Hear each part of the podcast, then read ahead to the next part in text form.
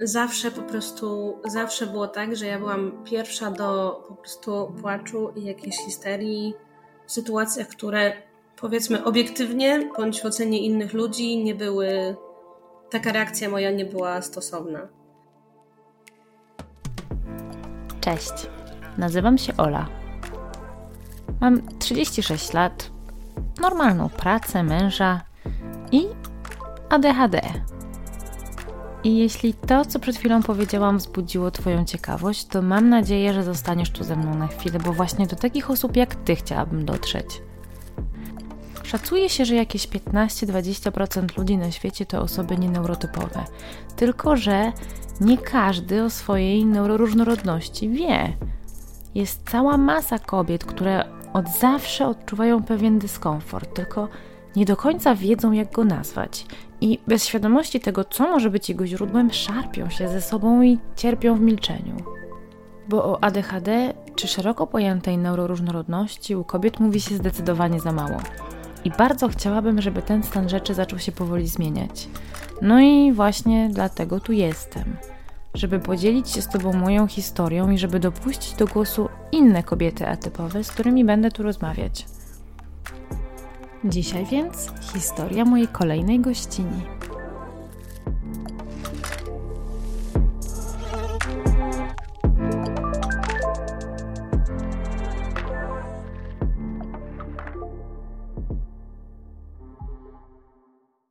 Karolina Kałużyńska, którą dzisiaj usłyszycie, sama się do mnie zgłosiła. I naprawdę bardzo się cieszę, że to zrobiła, bo jest ona nie tylko kolejną twarzą kobiecego ADHD, ale jest również twarzą kobiecego gamingu. Karolina pracuje bowiem w PR i komunikacji w branży gier komputerowych. Jest ambasadorką międzynarodowej organizacji Women in Games i angażuje się w działania mające na celu wsparcie kobiet w gamingu i e-sporcie. Poza tym wykładała i wykłada na kierunkach, o których muszę tu wspomnieć, bo brzmią prze-super. Są to uwarunkowania rozwoju e-sportu oraz marketing i komunikacja we sporcie. Usłyszycie więc tutaj o tym, jak to jest być kobietą pracującą w bardzo męskiej, jakby nie było branży. Karolina diagnozę ADHD ma zaledwie od paru miesięcy i ciągle się z tą swoją neuroróżnorodnością w związku z tym oswaja – Uczy się wreszcie nazywać emocje, które od dzieciństwa się w niej kotłowały. Bo w tej rozmowie opowiada właśnie o tym, jak to od zawsze było jej z tymi emocjami trudno. Jak zawsze wszystko przeżywała bardziej intensywnie, przez co słyszała oczywiście, że histeryzuje, że przesadza, że czemu ciągle ryczy. Od rodziny i bliskich szedł w związku z tym znany nam dobrze komunikat, co jest z tobą nie tak, który Karolina pięknie sobie zinternalizowała. Rozmawiamy tu więc o tym i o cyklu wychodzenia z depresji i jej nawrotów, które były pierwszymi sygnałami tego, że może problem leży gdzieś głębiej. Ale to dopiero lodówka sprawiła, że Karolina wreszcie poszła po diagnozę. I chyba tutaj postawię kropkę i pozwolę mojej gościni samej wytłumaczyć, o co z tą lodówką tutaj chodzi. Cześć Karolina. Cześć Ola, dziękuję bardzo, że mogę tutaj dzisiaj z Tobą rozmawiać. No to ja dziękuję, że zgłosiłaś się do tego, żeby opowiedzieć swoją historię, której jestem zresztą bardzo ciekawa, ale wiesz co, ja tak sobie myślałam dzisiaj o tym, że ty jesteś w zasadzie dość świeżo upieczoną ADHD-ówką. Mam na myśli tutaj oczywiście oficjalną diagnozę. E, od jak dawna wiesz na pewno? bardzo świeżą, bo wiem na pewno, co jest tutaj, to na pewno jest kluczowe. E, mhm. dopiero jakoś tak od połowy lipca, czyli no jeszcze trzech miesięcy nie ma. Czyli ty dopiero tak naprawdę jesteś w tym procesie żałoby chyba, co? Nawet powiedziałabym, znaczy trochę różnie, zależy od, zależy od dnia i oczywiście od e, nastroju pierwszym takim dla mnie odczuciem była jednak taka trochę euforia. Związana z, z tym, co na pewno znasz, czyli z takim po prostu trochę jakby zalegitymizowaniem tego, że się mogę jakoś tam różnić od innych, że, że to wszystko jakoś istnieje poza moją głową, że to nagle wyjaśnia wiele różnych rzeczy. Więc pierwszy ten moment był taki, że kurczę, wow, czyli, czyli to jest to, już wiem, zaczynam gdzieś tam obcować z innymi ludźmi, głównie w internecie, którzy mają tak jak ja i to jest takie fajne. No ale rzeczywiście pojawiają się też takie momenty, że sobie myślę, kurde, jak to jest możliwe, że mam 30 lat i się dopiero czegoś takiego dowiaduję o sobie, że się tego nie dowiedziałam wcześniej, że po prostu, że to nie zostało zauważone, ale też um, w ogóle, że świat funkcjonuje w taki sposób, że nie ma tej, tego dostępu do, do diagnozy, że te kobiety są w niej pomijane. Także rzeczywiście ten element żałoby na pewno też się pojawił. Mm, a jak myślisz, dlaczego akurat w Twoim przypadku tak długo to trwało? I w ogóle jak to wyglądało u Ciebie? Jak Ty, jak ty się zorientowałaś? Bo Ty wspomniałaś mi o tym, że e, okej, okay, oficjalnie wiesz od niedawna, ale tak naprawdę chodzisz z tym i godzisz się już trochę dłużej, więc jak to było? Um, odpowiadając na pytanie, może najpierw dlaczego dopiero teraz się to wydarzyło, no to myślę, że kluczowym powodem będzie to, że nie mamy w szkołach czy w jakichś innych instytucjach czegoś takiego jak psychoedukacja i, i w ogóle rozmowa o, o zdrowiu psychicznym. Nie miałam też tego nigdy w mojej rodzinie. Wiadomo, nie, nie były te tematy wtedy tak popularne i, i były obarczone mm, różnymi tabu, powiedzmy. Więc na pewno jest to z tym związane. Ja, jak zaczęłam być po prostu dorosła i, i, i żyć jakby na, na własną rękę, czyli po wyprowadzce od rodziców i zaczęciu pracy na serio, no, zaczęłam jakoś odczuwać mocniej takie objawy, które widziałam też wcześniej w moim życiu, na przykład właśnie taką bardzo wzmożoną emocjonalność, mm, poczucie, że no niczego się nie nadaje, nic nie umiem zrobić, nic nie umiem załatwić. Patrzę, że wszystkim dookoła E, się wszystko udaje, a, a mi się nie udaje wstawić prania. No i gdzieś tam po prostu to powodowało nastroje bardzo, bardzo złe, już takie depresyjne. Nadszedł ten moment po naprawdę długich jakichś zastanawianiu się, po długich przemyśliwaniach tego, zdecydowałam, że to jest moment, żeby po prostu się zgłosić po tą profesjonalną pomoc i się dowiedzieć, co i jak. I tak też zrobiłam. To było już 7 lat temu, y, jak pierwszy raz się z tymi moimi objawami pojawiłam właśnie u, u lekarza i zaczęłam coś z nimi robić. Mm, szybko była to diagnoza depresyjna i lękowa. E, no i oczywiście zalecenie mm, leczenia, ale też y, psychoterapii, do czego się od razu zastosowałam, mimo ogromnych obaw i, prób też przekonania siebie, że mm, nie no, przecież nie muszę, nie, nie jest ze mną tak źle, po co mam to robić. Sama miałam wciąż wpojone um, jakieś takie przekonania, że nie to, że to jest coś złego, ale że po prostu ze mną nie jest tak źle, żeby aż musieć korzystać z takich rzeczy. Że to jest gdzieś zarezerwowane nie wiem, właściwie nawet nie potrafię teraz powiedzieć dla, dla kogo, tak? Bo to gdzieś bardziej w mojej wyobraźni e, i w takich utartych schematach e, funkcjonuje, ale że po prostu ja nie muszę, to tylko po prostu ja muszę sama siebie zmotywować do tego, żeby być normalna. No ale mimo wszystko zaczęłam z tej pomocy korzystać i zaczął się taki okres w moim życiu takiej po prostu sinusoidy zaczynałam tą terapię, leczenie. Po jakichś tam paru miesiącach to oczywiście dawało efekty e, bardzo fajne. Następował taki high e, i już taki moment, że już jest, już jest po prostu super i, i już mam to z głowy. To trwało kilka miesięcy i, i wracałam do punktu wyjścia.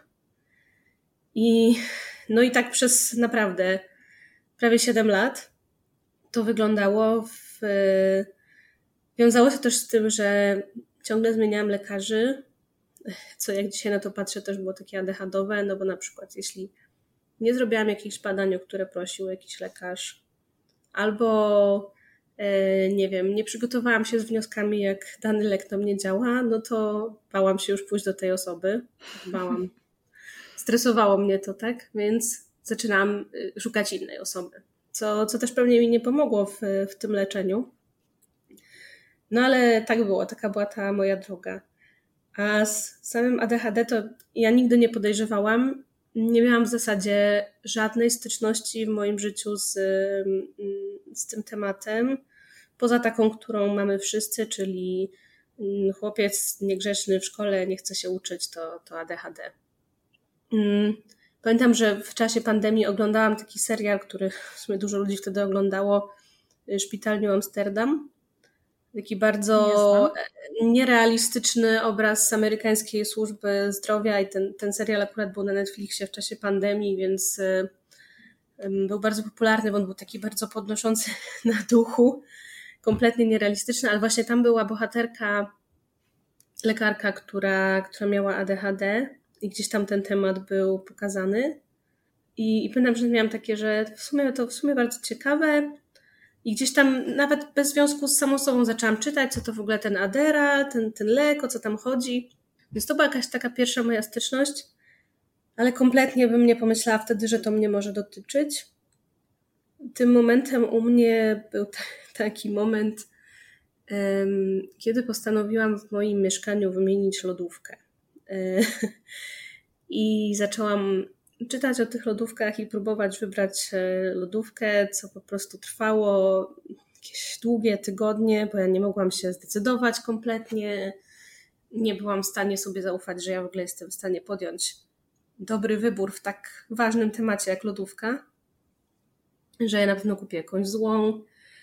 W końcu, jak ta lodówka przyjechała, to jeszcze miałam jakiś problem z z jej dostawą, z jej instalacją. No po prostu ten, ten temat tej lodówki przeorał mnie tak, jakbym co najmniej, nie wiem, wyprowadzała się do innego kraju i zmieniała pracę. Moi przyjaciele, którzy o tym słyszeli, no wiem, że kompletnie nie byli w stanie zrozumieć, co się ze mną dzieje i w ogóle o co chodzi, że ja po prostu kupiłam lodówkę, a zachowałam się jakbym miała jakiś ogromny kryzys w moim życiu. No tam udało się z tą lodówką, ale gdzieś mnie to strasznie trzymało w tych emocjach i to był taki moment, że zaczęłam w internecie szukać czegoś odnośnie właśnie trudności z podejmowaniem decyzji. E, I tak trafiłam na artykuł na wyborczej właśnie o dorosłych osobach z, z ADHD. I tak mówię, a przeczytam sobie. No i przeczytałam ten artykuł i po prostu byłam w ciężkim szoku, że się czuję, jakbym czytała o sobie i że w ogóle o co tu chodzi? Czy ja, czy ja mam ADHD? To było dla mnie kompletnie jakieś nie, niewyobrażalne. Nie wiem, byłam bardzo zaskoczona w ogóle tą całą sytuacją. No, także to był taki pierwszy moment, ale oczywiście od tamtego momentu do, do diagnozy, no to też y, musiałam swoje odczekać i przetrawić i, i sobie wiele razy powiedzieć, że na pewno to ja sobie tak tylko wmawiam i, i to jest taka wymówka dla po prostu tego, że jestem taka leniwa i, i w ogóle beznadziejna w tylu aspektach życia. A myślisz, że to dlatego tak długo czekałaś, e, żeby pójść po tę oficjalną diagnozę, czy inne elementy się też na to nałożyły? Nie miałam żadnego jakiegoś takiego bodźca, powiedzmy, może zewnętrznego, żeby tą, tą diagnozę zrobić i, i się przekonać. Byłam wtedy w trakcie terapii, więc powiedziałam też mojej terapeutce o tym, że ten artykuł przeczytałam i że no, takie mam wrażenie po nim, ale no nie wiem, chyba, chyba nie, no to niemożliwe chyba. E, natomiast no, ona powiedziała, że też powiedziała otwarcie, że nie zna się na tym, więc się tutaj nie podejmie żadnej oceny. No ale że jeśli czuje, że, że to jest jakiś temat, no to że warto to oczywiście z, sprawdzić z lekarzem. No ale no nie stało się to. Jakoś tak wzięłam ten temat na, na przeczekanie. Nawet szczerze powiedziawszy, nie zrobiłam jakiegoś researchu, z kim to załatwić, gdzie to zrobić, gdzie, gdzie warto pójść. To było tak, no to to było w zeszłym roku. A w tym roku miałam taki moment, powiedzmy, jakiś tam w moim życiu takiej zmiany związanej z tym, że odeszłam z mojej stałej pracy, wyjechałam sobie do Azji, tam pracować zdalnie i pomieszkać trzy miesiące i być może się dowiedzieć, czy na przykład właśnie chcę gdzieś mieszkać poza, poza Polską. No i jakoś tak w związku z tym, że tak odetchnęłam mentalnie też, no to zaczęłam czytać w końcu jakoś tam o tym ADHD i, i się zastanawiać, że no kurczę, może bym coś z tym zrobiła. Ale tak naprawdę decydującym takim momentem, y, który mnie zmotywował, było to, że moja młodsza siostra do mnie napisała. Wtedy byliśmy właśnie w dwóch różnych miejscach na świecie, nie miałyśmy jakiegoś takiego ciągłego kontaktu. I ona po prostu napisała, że słuchaj, ja, ja to chyba mam ADHD i tutaj idę do takiej lekarki e, się zdiagnozować. Ja mówię, a wiesz co, bo ja chyba też. To pójdę do tej samej. I po prostu no, miałam o tyle ułatwioną już tą ścieżkę, że y, moja siostra odrobiła tą pracę, do kogo warto pójść. Poradziła się też tam swojego terapeuty chyba. Y, ja stwierdziłam, dobra, no to ja też to robię, no bo no jak nie teraz, to, to kiedy? A w tym czasie, kiedy tak odłożyłaś sobie na półkę ten temat, to, to faktycznie odłożyłaś go na półkę i tak trochę za, za, zaczął się, zaczął zbierać kurz, czy jednak to się działo ci cały czas z tyłu głowy i myślałaś o tym? No, dobrych parę miesięcy miałam tak, że kompletnie to, chyba nawet to będzie dobre słowo, wyparłam. Mhm. Po przeczytaniu tego artykułu, no to byłam w takim właśnie momencie, że, że kurczę, to, to pewnie to, może coś powinnam zrobić, ale, ale nie wiem co. Gdzieś tam po prostu to, to zepchnęłam w tył mojej głowy. No i to wróciło po prostu po, po paru miesiącach, że kurczę, jednak coś jest na rzeczy. Yy, nie bez znaczenia było też tutaj po prostu treści w internecie, które gdzieś tam zaczęły do mnie docierać, czyli te, te przysłowiowe diagnozujące TikToki, tak? Mm-hmm.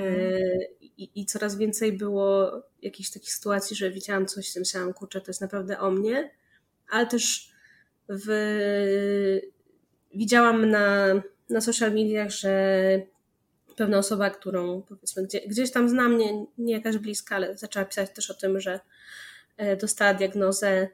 Więc gdzieś tam ten temat zaczął po prostu jakoś tak wypływać na wierzch. Hmm.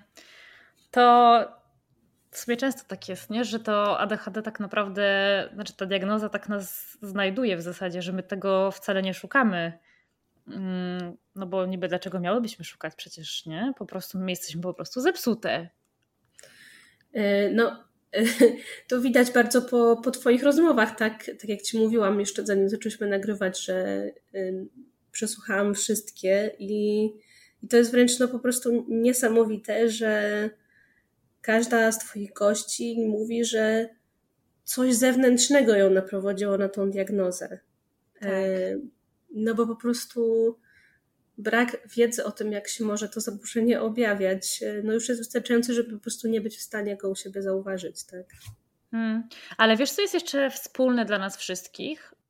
Znaczy, nie chcę tak generalizować, no bo pewnie tutaj przesadzę, jeżeli powiem, że dla nas, dla nas wszystkich, ale dla tych, dla większości z tych kobiet, z którymi rozmawiałam, na pewno to takie poczucie, że no dobra, nie radzę sobie, coś jest nie halo, no bo jestem w terapii, mm, biorę leki na depresję, próbuję sobie poradzić z zaburzeniami lękowymi, a to cały czas wraca jak bumerang, ale że przecież o co chodzi? Ja jeszcze nie mam tak źle. Pomoc jest dla innych, nie? To, to co ty powiedziałaś. Pomoc jest dla innych. Ja, no dobra, tam pochodzę sobie na terapię i na, na pewno, na pewno będzie ok. Tak, tak, to rzeczywiście. No, no, ale myślę, że to jest właśnie w dużej mierze to, co powiedziałam na początku, czyli w ogóle taki brak um, jakiegoś takiego uczenia nas, y, rozumienia swoich emocji, w ogóle tego wglądu w zdrowie psychiczne. No, nie było tego po prostu. Też nie, nie mogę, uważam, że nie, mogę, nie możemy winić, nie wiem, pokolenia naszych rodziców czy naszych dziadków za, za ten stan rzeczy. No, oni, oni też tego nie, nie wybrali, tak? Tak? tak po prostu było. Ale to, to bardzo pokazuje, że gdzieś to takie przekonanie, że pomoc psychiatryczna, no to jest dla kogoś, to już jest za przeproszeniem, nie, nie używam oczywiście normalnie takich słów, ale chodzi o ten stereotyp, że dla kogoś to już jest wariatem. Tak, tak. tak po prostu, że osoba nie wiem, chora psychicznie, czy mająca problemy psychiczne, no to, to jest osoba, która, no, nie wiem, po prostu musi być przypięta do, do łóżka pasami, tak, czy, czy coś takiego. Chociaż rzeczywiście mam wrażenie, że ten dyskurs się zaczął zmieniać w momencie, kiedy zaczęto normalizować e, tematy, kwestie depresji przede wszystkim, bo to chyba jest jedyna taka. Mm, jedyny temat zdrowia psychicznego, który rzeczywiście jest obecny, wiesz, w, w przestrzeni publicznej, jest tak już, już widziane jak coś, z czym ludzie wiedzą, że sporo z nas się boryka, ale rzeczywiście wszystko poza depresją gdzieś tam wpada w te takie w te takie ramy tego, że właśnie albo jesteś albo jesteś wariatką, albo po prostu wszystko jest z tobą nie tak, tylko jesteś zepsuta. Mm, ale wiesz co, jeszcze poruszyłaś bardzo ciekawą kwestię i to też gdzieś się z tym wszystkim bardzo łączy. Zaufanie do samej siebie. Mhm. I, I mam wrażenie, że to jest bardzo mocno związane z tym, że rzeczywiście nas nikt nigdy nie nauczył tego, jak radzić sobie ze swoimi emocjami, więc nie, my, my nie umiemy ich rozpoznawać, my nie umiemy ich nazywać. E, a co za tym idzie, no, no jak możemy sobie ufać? Jak to było u ciebie? Jakim ty byłaś dzieckiem? No bo wspomniałaś o tym, że zawsze byłaś dość emocjonalna, więc jak to było w, w tym obszarze?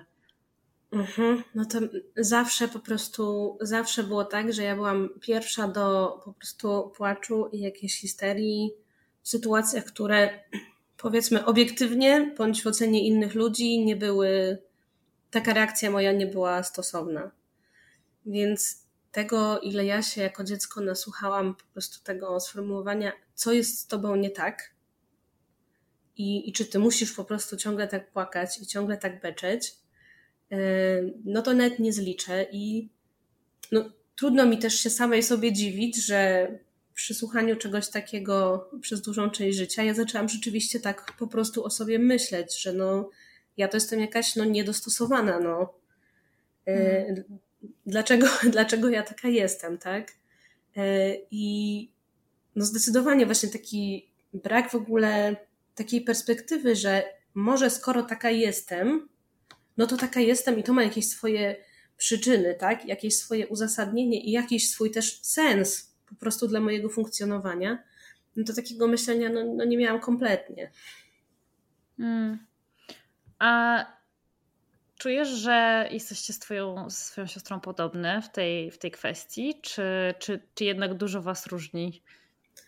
To jest właśnie bardzo ciekawe, bo moja siostra jest zdecydowanie mniej wylewną osobą w mojej ocenie mhm. E, niż ja, tak? E, natomiast też biorę tutaj poprawkę po prostu na to, że to jest gdzieś tam ta sfera rodzinna. I mimo, mhm. że jako siostry mamy dobrą relację, mimo tego, że jest też między nami 7 lat różnicy, co, co według niektórych to, to jest sporo, to też tak naprawdę nie potrafię powiedzieć, czy, czy ja znam tak w 100% moją siostrę, jako taką osobę, którą ona naprawdę jest. Tak jak wiem, że członkowie mojej rodziny e, prawdopodobnie nie znają mnie takiej, jaka ja naprawdę jestem, co jest po prostu mega związane, wiesz, z tym maskowaniem całe życie tego, tak? Mhm. I wiesz co, prowadzisz mnie już w tę stronę, którą chciałam jeszcze odłożyć na później, ale chyba, chyba muszę o to zapytać. Bo ty pracujesz w przynajmniej na moje oko bardzo męskiej branży. W branży gier komputerowych. I ja sobie myślę, że będąc, funkcjonując w takim środowisku, ta kwestia maskowania, no to jest w ogóle jest jakiś zupełnie inny level, nie? Chyba. Czy, czy się mylę? Wiesz co, odniosę się najpierw do tego, że, że to jest taka bardzo męska branża. Mhm. Tak, oczywiście, tak ogólnie się z tym zgadzam, natomiast nie jest to zawsze, nie ma to zawsze potwierdzenia w rzeczywistości, bo jednak no, często ludzie z zewnątrz patrzą na tą branżę, że no, to jest branża gier, y, czyli wszyscy ludzie coś tam robią związanego z tymi grami y, i traktują to trochę jako jedno. a jak każda branża ma tam swoje, wiesz, odnogi. Ja akurat jestem osobą zajmującą się komunikacją i, i PR-em. Jakby wśród nas tych kobiet jest sporo. W ogóle mhm. PR, komunikacja, przynajmniej w Polsce, podejrzewam, że na całym świecie jest mocno sfeminizowaną branżą. Prawda. Ale to nie zmienia faktu, że też nie do końca chodzi o to, ile tych kobiet rzeczywiście w tej branży pracuje, ale też jakby na ile one są tam widziane, słyszane, na ile one mają jakby możliwość kształtowania jej. Bo w tym aspekcie to jest męska branża. Tak. Wciąż jeszcze. Tak, tak, tak. Jeśli chodzi o, o to maskowanie, tak, no Dużym tutaj dla mnie elementem zawsze było to, że ja do tej branży nie weszłam taką klasyczną ścieżką jak wiele ludzi, czyli nie było w moim przypadku tak, że całe życie grałam w gry i całe życie chciałam coś z tym związanego robić. E, dużo osób tak, tak myśli, że to jest jedyna opcja. W moim przypadku w ogóle tak nie było. Zaczęłam się zajmować po prostu tym PR-em i to PR-em dla firm technologicznych i to głównie takimi tematami, powiedzmy, hardkorowymi, typu jakieś centra danych, chmury obliczeniowe i tego typu rzeczy. I gdzieś po prostu ta ścieżka zawodowa po rozpoczęciu tej pracy mnie pokierowała w stronę tych gier. No i pomyślałam sobie, wow, ale to jest w ogóle super ciekawa branża. Ja się czuję, że ja się odnajdę w niej. No ale to się wiązało, to w jaki sposób ja tam dotarłam, wiązało się z tym, że ja po prostu nie miałam i do dzisiaj nie mam tego ogromu wiedzy, znajomości, tych tytułów, y, które mieli właśnie na przykład moi, moi koledzy w niej pracujący. Więc największe maskowanie u mnie było w tym zakresie. Ja się nigdy nie wstydziłam jakby powiedzieć ludziom, że ja jestem taką osobą, która nie spędza całego życia na graniu, a bardzo lubię grać i jak usiądę, to mogę 12 godzin grać. Natomiast bardzo się bałam, że ktoś mi to kiedyś wypomni w jakiejś na przykład właśnie sytuacji służbowej. No i moim sposobem, żeby to zamaskować, to po prostu było bycie zawsze w 120% przygotowaną. Mhm. E, I po prostu no, to był mój hiperfokus na to, żeby po prostu być nie do zagięcia w moim jakby obszarze specjalizacji, żeby przypadkiem ktoś czegoś nie powiedział i mnie nie, nie zrobił takiego mojego expose, że ja w ogóle nie pasuję tu. Czyli co? Mamy trochę problem z takim przyznawaniem się do tego, że czegoś możesz nie wiedzieć. Um, tak, natomiast właśnie było tak, że ja uważam racjonalnie, że to nie, nie jest, wiesz, nic złego nie wiedzieć i nie znać wszystkich gier i tak dalej, szczególnie dla osoby, którą, dla takiej osoby, która się zajmuje tym, tym co ja, czyli no, y, nie, nie się profesjonalnie graniem w gry, żeby ktoś miał oceniać po prostu mój poziom grania w gry, tak? Ale jakaś taka po prostu właśnie obawa, że ja, że ja mogę nie pasować, no na pewno była związana z po prostu brakiem wiary w siebie i, jakoś tą taką obniżoną samooceną, która też chyba dotyczy wszystkich, przynajmniej kobiet, e, które się gdzieś odnajdują właśnie w, w tych naszych zaburzeniach. Ale masz tak w innych obszarach życia też, że, że masz problem z tym, żeby się przyznać do tego, że czegoś możesz nie wiedzieć i wolisz spędzić długie godziny nad tym, żeby się tego najpierw dowiedzieć, żeby przypadkiem właśnie nikt cię nie zaskoczył? Ja w ogóle mam taką fascynującą przypadłość, że y, jak ktoś mi zadaje jakieś pytanie, na przykład, no nie wiem, jak myślisz, czemu coś tam, i to, i to może być totalnie nie, jakby nie z mojej działki, to mój mózg robi po prostu taki fikołek i, i zaczyna odpowiadać pierwszą rzecz, która mi przychodzi do głowy. I to jest takie. I to nie jest tak, że to są jakieś po prostu straszne, straszne głupoty, tylko to jest jakiś taki mój domysł, który ja od razu mówię, zanim zdążę pomyśleć. Zawsze sobie myślę, Boże, po prostu zamknij się, przecież nie, nie masz pojęcia tak naprawdę, jak to jest. Także to, tak, to jest taka, taka zabawna, zabawna moja cecha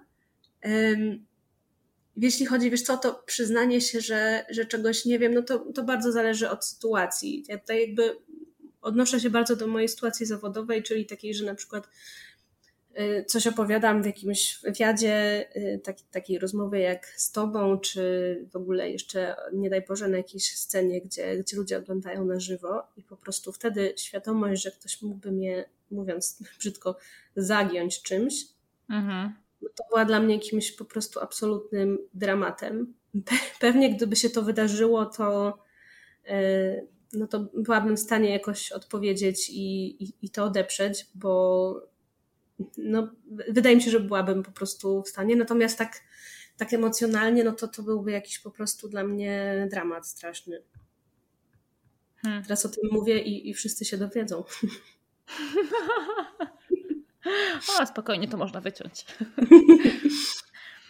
A wiesz co, zastanawiam mnie teraz inna rzecz w takim razie, bo wspomniałaś o tym, że często właśnie udzielasz wywiadów, no to jest natura twojego zawodu, a już zwłaszcza takie występy na żywo. Dla wielu osób z ADHD to jest no ogromny, to jest koszmar, samo takie wiesz, wyobrażenie tego, no bo my mamy trochę problem jednak z, wiesz, z, z RSD, Rejection Sensitive Dysphoria, bardzo boimy się tego, jak wypadamy w oczach innych, żeby właśnie przypadkiem nie popełnić jakiegoś błędu i nie zostać odrzuconym. Czy nie czujesz, że to gdzieś tam trochę pożera Twoich zasobów emocjonalnych, biorąc pod uwagę charakter Twojej pracy? Um, krótka odpowiedź to tak. e, ja w ogóle zawsze bardzo się bałam jakichś wystąpień publicznych. No, dokładnie po prostu z, z, tych powodów, które teraz opisałaś, więc już nie będę tego powtarzać. Y, czy to właśnie w szkole, czy coś takiego. Chyba, że było to coś, że właśnie się znam na tym. No, czyli tak typowo też ADHD-owo, czyli jak się czymś interesuję, no to jestem w stanie jakby bardzo wyjść poza swoje ograniczenia w tym temacie, a jeśli się czymś nie interesuje, no to nie.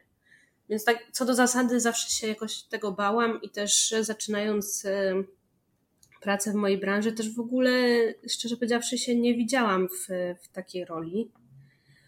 Dopiero po, po jakimś czasie właśnie zaczęłam zwracać uwagę na to, że kurczę, tak mało kobiet się wypowiada, a jest, a jest tyle tematów i, i jakby jest taka potrzeba, żeby jednak e, ta, ta cała branża była taka bardziej przystępna dla wszystkich. To nie chodzi na to płeć, tak, czy pełnosprawność, no jakby po prostu dla, dla wszystkich, e, że kurczę, czemu nie spróbować? I jak się pojawiło gdzieś tam pierwsze, drugie zaproszenie, żeby coś powiedzieć, no to było to duże wyjście ze strefy komfortu.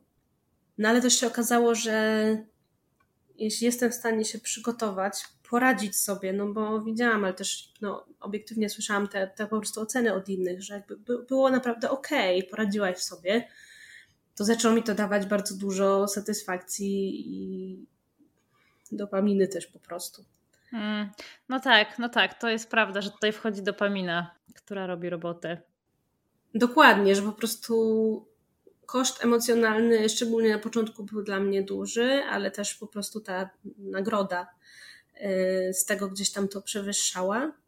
Natomiast no to też bardzo zależy od wiesz, od wielu rzeczy, od takiego ogólnego nastroju. Gdzieś właśnie na początku bieżącego roku stwierdziłam, że jednak jestem na razie tym dosyć mocno zmęczona, jednak ta presja jest, jest dosyć spora. Głównie ta, którą ja sama na siebie nakładam, tak? To też mam tego świadomość, że to nie jest jakaś ogromna presja po prostu mojego środowiska na mnie, to, to nic z tych rzeczy. I że jednak chcę na trochę od tego odpocząć. Y, więc tak też zrobiłam. Także były trudne momenty, ale fajne jakby z tego nagrody i, i fajna korzyść, i fajna satysfakcja. No ale tutaj jakby zgodzę się totalnie, że, że jest to kosztowne emocjonalnie. No, dlatego teraz y, trochę taka przerwa.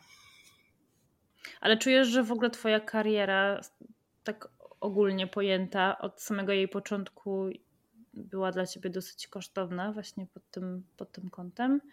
No bo ty, umówmy się, no na, jak na dość młody wiek nadal, em, osiągnęłaś całkiem sporo. Dziękuję. zawsze się tak trochę śmieję, że y, zawsze to tak piękniej wygląda, wiesz, w internecie i tak dalej, y, niż, niż jest w rzeczywistości, ale też uczę się tego, żeby siebie doceniać, więc, więc może powinnam poprzestać na, na dziękuję. Nie syndrom oszustuj mi tutaj. Dokładnie. No ale tak, no, no u mnie niestety, niestety było tak, że to był mój taki właśnie wentyl, ta, to, to inwestowanie w ten, w ten rozwój zawodowy było dla mnie taką odskocznią od, od innych rzeczy, które gdzieś tam właśnie nie grały w moim życiu, czy, czy od tych trudności wszelakich. I ja wręcz wpadłam w taki pracoholizm w pewnym etapie, tak? gdzie, mm, gdzie tej pracy miałam bardzo dużo, a jeszcze sobie dokładałam, po prostu biorąc na siebie jakieś rzeczy, których nie musiałam na siebie brać, e, oferując gdzieś tam, że a to ja się tym zajmę, a może jeszcze zrobimy tamto, a może siamto. No bo zbierałam gdzieś tam właśnie te nagrody, wychodzą mi rzeczy, ludzie mówią, że jestem dobra, no to super, to ja się, to ja się nagle super oczywiście czuję teraz ze sobą, tak? To, że to było w, tylko w tym jednym obszarze, no to gdzieś tam przymykałam na to oko. No i tak brałam na siebie, wiesz, cały czas brałam, jeszcze to zrobię, jeszcze to zrobię, a do tego dochodzi, wiesz, taki nasz adechadowy perfekcjonizm, czyli że nawet jak już coś jest zrobione, no to to jeszcze, mm, co tam, że jest czwarta rano i, i ja to robię na deadline i to, to już jest zrobione, mogłabym po prostu może iść spać i sobie odpocząć, to jest jeszcze za słabo zrobione. To po prostu, to musi odzwierciedlać, jaka ja jestem super profesjonalna i kompetentna, bo właśnie, no nie daj Boże, ktoś zobaczy, że ja to zrobiłam, albo nie wiem, domyśli się, że wiesz, że ja to robiłam właśnie o czwartej rano. Więc było tak, że rzeczywiście y, no, inwestowałam masę energii w pracę, z czego dużo właśnie, no to były takie, takie rzeczy właśnie niepotrzebne, tak? No już takie nakładanie na, na siebie tej presji, to dokładanie sobie. I to oczywiście działało, no bo gdzieś tam udawało mi się awansować, albo właśnie, no nie wiem, pojawić się w jakimś medium i tutaj ktoś mnie zna. Potem jak odeszłam, właśnie przyszedł taki pierwszy, pierwszy moment wypalenia, to wzięłam jakiś tam dłuższy urlop, wiesz, pojechałam sobie na wakacje, zastanawiałam się, co robić, no ale to wyglądało tak, że się regenerowałam i wracałam w to. Totalnie bez żadnej zmiany Y, w sobie, czy, czy wiesz, jakiegoś ustalenia właśnie samej sobie tych granic, ile, ile ja powinnam energii ładować w tą pracę.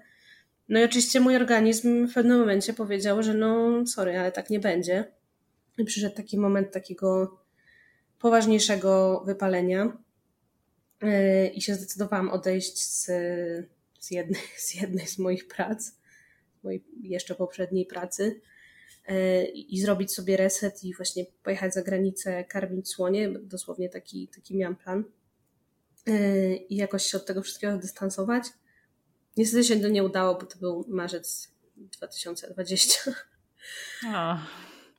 Więc, więc cały ten plan upadł. No ale to był taki moment, w którym zaczęłam sobie gdzieś tam rzeczywiście w głowie trochę przestawiać te rzeczy i, i zaczęłam rozumieć, że jak tak dalej będzie, to, to mój organizm właśnie będzie po prostu protestował coraz częściej. A dwa, też zaczęłam widzieć, że tak naprawdę ta nagroda, ta korzyść z takiego zajeżdżania się, no nie jest wcale tak duża.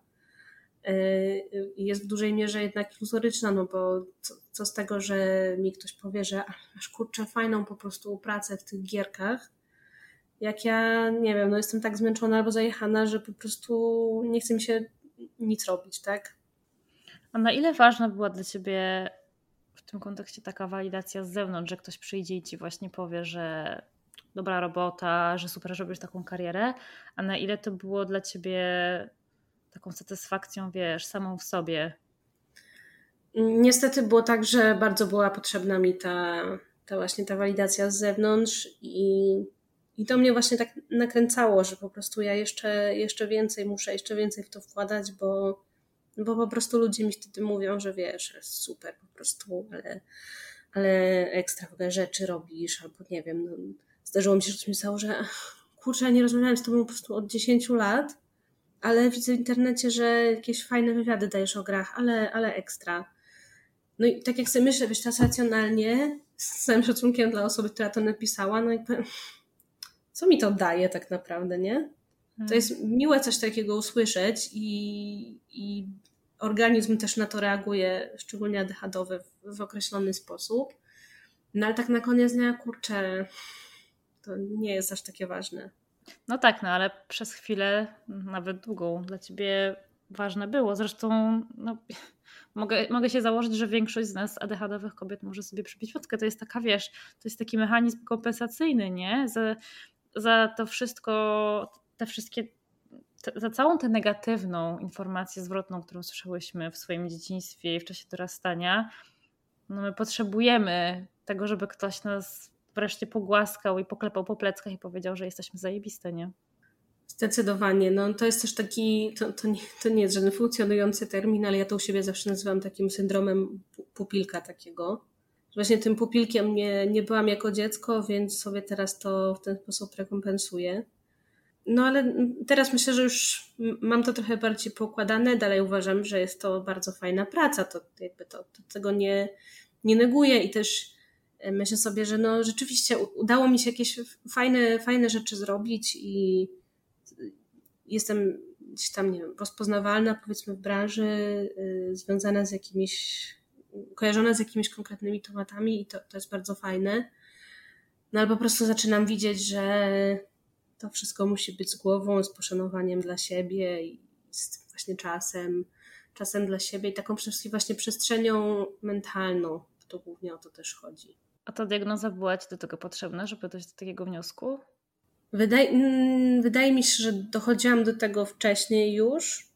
No po prostu był taki moment, że musiałam zaufać temu, jak reaguje na mój, powiedzmy, styl życia, mój organizm, tak? Po prostu na to, to mega zmęczenie i, i też te, te powroty tych stanów depresyjnych.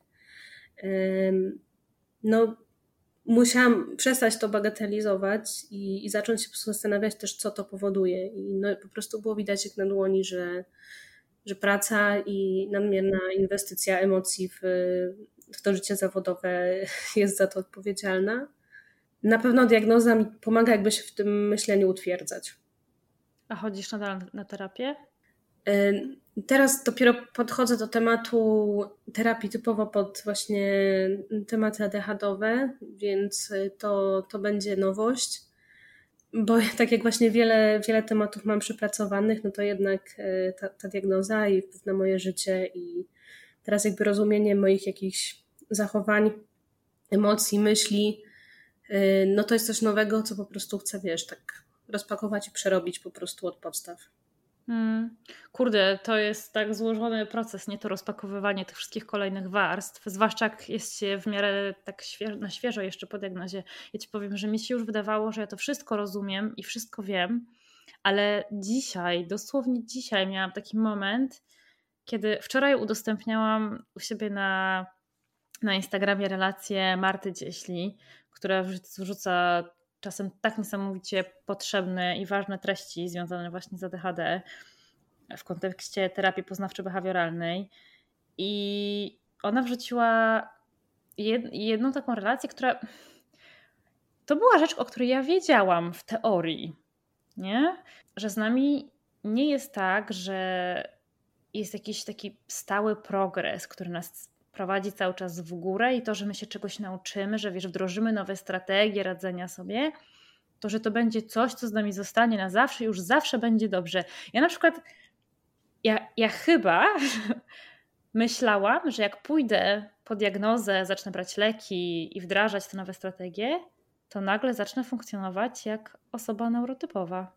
Mimo, że w teorii wiedziałam, że jest to niemożliwe. I dopiero teraz sobie to uświadomiłam po tylu miesiącach, nie? że halo, ale to tak, tak nigdy nie będzie. Ale to jest niesamowite, bo ja tak miałam wiele razy to, to przemyślenie, czy właśnie tą taką realizację. No nie wiem, nawet idąc właśnie pierwszy raz na terapię, pierwszy raz do lekarza, oczekiwanie, które miałam, to jest takie, że dobra, no to ja teraz przez parę miesięcy, czy tam jakiś tam czas e, będę się leczyć, będę się terapeutyzować i po prostu przyjdzie ten moment, że to wszystko będzie rozwiązane i to wszystko po prostu już nie będzie mi przeszkadzać i, i to już po prostu zacznie się to moje nowe życie bez tych problemów. No i potem wiesz, zaczyna się to nowe życie, ono trwa kilka miesięcy i znowu wraca to, to stare, normalne życie. Ten, w moim przypadku było tak, że ten, ta cała procedura się powtarzała i mimo, że już wiesz, miałam parę tych sytuacji, w których powinnam wyciągnąć ten wniosek, że no, no nie jest tak, że po prostu jesteśmy w stanie coś w swoim życiu, znaczy jesteśmy w stanie siebie zmienić, tak, kilkumiesięczną pracą i, i po tym zakończeniu tej pracy otwiera się po prostu przed nami coś nowego. No nie, no tylko, tylko cały czas to jestem ja z tą włożoną pracą, no ale wyzwania życia codziennego i jakieś większe po prostu życiowe, no zawsze będą, tak? I to zawsze będę ja wzbogacona o to, co, czego się nauczyłam, co, co zmieniłam, e, na, na, co zmieniłam swoje poglądy, no ale mimo wszystko i wiesz, mimo, że to wiem, no to rzeczywiście przy ADHD było dokładnie tak samo. No to teraz ja już wiem, co to jest, ja już wszystko rozumiem, no to teraz już po prostu wiesz, tylko wdrażać właśnie leczenie i, i za chwilę będzie to wymarzone moje nowe życie. Niesamowite to jest, że po prostu tak się ten, ten schemat powtarza.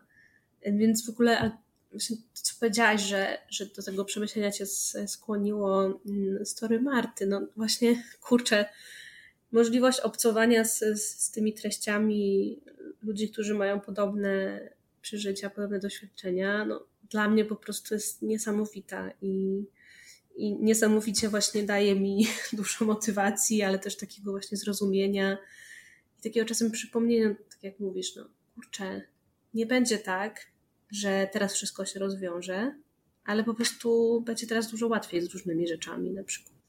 Tak, bo przynajmniej masz tę świadomość, z czego to wynika. I naprawdę chyba bar- tak, tak, tak ważne jest zaakceptowanie tego, że to będzie bardzo płynne, że będą takie dni, tygodnie, miesiące, że będziesz ogarniać. To chyba jest też tak, że wiesz, na początku my dostajemy diagnozę, zaczynamy brać leki, tak dużo o tym czytamy, uczymy się, zaczynamy wdrażać te nowe strategie, więc przez tych pierwszych kilka tygodni, miesięcy jest super. No a potem nagle, wiesz, spada motywacja, nie? I no jest gorszy dzień a jeszcze u nas, wiesz, my jesteśmy kobietami, więc hormony grają ogromną rolę w tym, jak się czujemy, na ile jesteśmy w stanie ogarniać, wiesz, na ile leki działają na nas w danym momencie cyklu. I wiesz, przychodzi taki gorszy moment, i myślisz sobie, no i po co mi to wszystko było, nie? Skoro wracam do punktu wyjścia i znowu nie jestem w stanie wyrzucić śmieci. Dokładnie, ale powiem Ci, że teraz aż się zaczęłam zastanawiać, jak o tym rozmawiamy, czy osoby neurotypowe też, też mają tak, że po prostu zawsze oczekują tego, wiesz, efektu i, i rozwiązania tak o, czy mają większą świadomość tego, że jednak wszystko jest procesem. Yy, no ale nie wiem tego, bo dopiero zaczynam się orientować, że są jakieś rzeczy, których osoby neurotypowe nie mają, nie przeżywają, nie doświadczają, co jest fascynujące, absolutnie. E, tak, powiem Ci, że nawet nie bardzo mam kogo zapytać, bo wokół mnie mało jest osób neurotypowych. E, nadal zastanawiam się nad moim mężem. Na pewno nie jest neurotypowy, ale nie jestem w stanie go przypisać do żadnej konkretnej kategorii, bo jak widzę, w jaki sposób myśli i funkcjonuje, no to za dużo jest właśnie takich podobieństw między, między nami. Kiedyś o tym rozmawiałam z moim kolegą, który wychował się no ewidentnie, wiesz, w rodzinie neuroatypowej i to chyba cała czwórka, czyli on, siostra i obydwoje rodziców. I e, kiedy zaczął rozumieć to, że wiesz, że, że, że on ma ADHD mm, i że jego sposób funkcjonowania i to jak myśli nawet, nie, to, że ma ciągle to radio w głowie, że to nie jest no, normalne, w cudzysłowie, zapytał swoją mamę zupełnie nieświadomą tego, że w ogóle neuroróżnorodność istnieje, nie? Ktoś, ktoś może mieć inaczej. Zapytał się swoją mamę, wiesz, jak to wygląda u niej, jak myśli o czymś, nie? E, jak te myśli w jej głowie po kolei przebiegają i ona zupełnie nie rozumiała jego pytania, bo wiesz, uznała, ale po co ty mnie o to pytasz? Przecież każdy ma tak samo. No, to jest niesamowite właśnie i, i to jest bardzo fajne, y, że z moją siostrą właśnie dostałyśmy tę diagnozę w tym samym czasie I no, teraz jakiś czas temu byłyśmy razem, zresztą też z rodzicami na, na wyjeździe takim rodzinnym, pierwszy raz od dawna.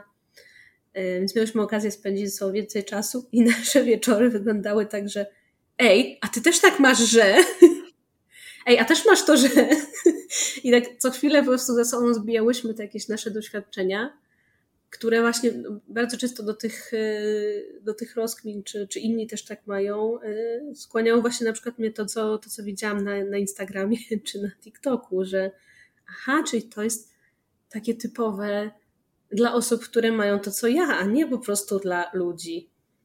Tak, ja pamiętam ten moment, kiedy się zorientowałam po raz pierwszy, że właśnie nie wszyscy mają takie radio w głowie, że, że ludzie te myśli mogą mieć bardziej poukładane i że nie, nie myślą o pięciu rzeczach naraz.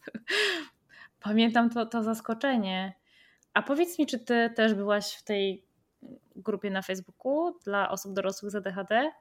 Jestem w tej grupie, ale ja do niej dołączyłam albo jakoś chwilę przed moją tą pierwszą wizytą diagnostyczną, albo, albo jakoś zaraz po. Więc akurat tam nie miałam okazji jakoś, wiesz, więcej poczytać jeszcze przed. Ale teraz jak zadałaś mi to pytanie i tak, tak sobie gdzieś tam myślę, jak to wyglądało, no to przypomniałam sobie, że ja po prostu jakoś w tych dniach czy tygodniach poprzedzających tą wizytę ja wkładałam masę energii w przekonanie siebie, że ja przecież nie mam tego. I ja tam pójdę i lekarka mi powie, że ja przecież nie mam tego, więc Więc ja wiesz, ja nawet nie myślałam w kategorii, że y, ja jakoś o tym więcej poczytam i tak dalej, bo też miałam takie, że nie, no ja się naczytam o tym i ja potem powiem jej rzeczy, które nie są prawdziwe i będzie, że ja udaję. Teraz z tego śmieję strasznie, nie? No bo to jest po prostu mega, mega absurdalne, że ja sobie myślałam, że ja pójdę do lekarza i będę udawać zaburzenie, które mam, nie? tak, jak, jak, jak, jak więzień, który chce uniknąć kary, nie? Przez udawanie niepoczytalności. Dokładnie. E, ale tak, no, ta grupa, czy, czy właśnie te, te jakieś tam treści instagramowe, no nie wiem, dla mnie są po prostu mega ważne. Zawsze chyba byłam taka, że jakby potrzebowałam zrozumienia na zewnątrz. To chyba w sumie uniwersalne, uniwersalna taka potrzeba ludzka. No ale w, w, tym temacie szczególnie, szczególnie, że gdzieś tam jak zaczęłam mówić o tym, że, że mnie to dotyczy, moim bliskim, no to oczywiście te reakcje były różne yy, i, i się, pojawiały się te reakcje w stylu nie no tak to każdy ma, ja też tak mam, no to to chyba każdy by miał ADHD, jakby to było wskaźnikiem i, i wiesz, tego typu teksty, które pewnie każdy słyszał. Mhm. Yy, to właśnie dużą przeciwwagą dla nich było to, co, to, co wiesz, widziałam w internecie i, yy, i się czułam po prostu taka, wiesz, nagle zrozumiana, mimo że to jest taka komunikacja bardziej jednostronna, tak? No to, no to mimo wszystko. Yy, no właśnie twój podcast, jak, jak zaczęłam słuchać, to mówię, Boże, no niesamowite, bo po prostu każda, każda z tych historii yy, wiesz, ka każda ta dziewczyna jest e, inna, jest w różnym wieku, wiesz, z różnych miast, różne zawody, no jakby tych różnic jest wiele, a jednak po prostu no ciągle jest tak, że kurczę, no też tak miałam. Niesamowite, że ta wspólnota doświadczeń jest, jest taka duża. I to jest ta walidacja, której, która jest dla nas tak, tak ważna i tak potrzebna, nie? No bo wiesz, całe życie idziemy, idziemy przez to życie z takim przekonaniem, że coś jest z nami nie tak, że inni potrafią, a my nie. I tu nagle się okazuje, że jest jakaś taka grupa ludzi, co prawda mniejszość, ale nadal jest to całkiem spora grupa ludzi, którzy właśnie mają dokładnie tak jak ty i że nie jesteś w tym sama. To jest tak potrzebne, to budowanie tej społeczności wokół tego. Ja mam wrażenie, to u mnie e, Kasia Kubot mówiła e, w tej naszej rozmowie o tym, że że to właśnie to jest jedną z takich najbardziej leczących rzeczy, nie? Ta możliwość bycia częścią tej społeczności i trochę takiego budowania swojej tożsamości na nowo wokół tego, nie? Tak, ja myślę, że mm, to, to się może wydawać takie, wiesz, dziwne dla osób z naszego otoczenia. Zresztą to ty chyba pisałaś, że jak dostałaś diagnozę, no to tak się bardzo ekscytowałaś tym tematem i, i dużo nie mówiłaś, że po prostu ludzie dookoła mieli tego troszeczkę dosyć. Ja też, wiesz, dzisiaj jak coś wrzucam na, na swój Instagram, gdzie mam tylko tam, wiesz, zna, znajome osoby, nie, nie prowadzę żadnego takiego, wiesz, większego konta, to sobie myślę, że oni też pewnie sobie myślą, że Boże, po co po prostu ty to udostępniasz? Ale szczerze powiedziawszy, to mnie to nie obchodzi, bo wiesz, ja to udostępniam dla siebie. I tak jak mówisz, to pozwala zbudować jakoś na nowo trochę swoją tożsamość, albo przebudować tą tożsamość, którą miało zawsze, tak w oparciu o ten po prostu, o te nowe fakty, które no naprawdę dużo zmieniają. I wiesz, ja, ja totalnie rozumiem, że osoba, która tego nie doświadcza, nie jest w stanie się w to wczuć, tak? Tak, tak, tak, y, tak. I, i też, no tak naprawdę też tego nie, nie oczekuje prostu bardziej oczekuję takiego podejścia, że mm, wiesz, że po prostu jak coś mówimy naszym znajomym czy naszym otoczeniu, no to zasługujemy na to zaufanie, żeby po prostu oni powiedzieli, aha, no to rozumiem, dzięki, że, nie wiem, dzięki, że powiedziałaś, tak? Mm. A, a nie żeby to jakoś tam negowali, co właśnie myślę, że nie jest powodowane jakąś złą wiarą, czy wiesz, chęcią zranienia nas, tylko właśnie tym, że po prostu no nie ma tego punktu odniesienia. No i dlatego właśnie fajnie, że wiesz, że e, ludzie na takich swoich prywatnych kontach e, instagramowych i w rozmowach ze znajomymi dzielą się tą informacją, bo to właśnie w taki sposób jesteśmy w stanie wyjść spoza tej naszej bańki instagramowo-tiktokowej i dotrzeć do ludzi, którzy, którzy nawet nie podejrzewaliby, że coś takiego może mieć rację bytu.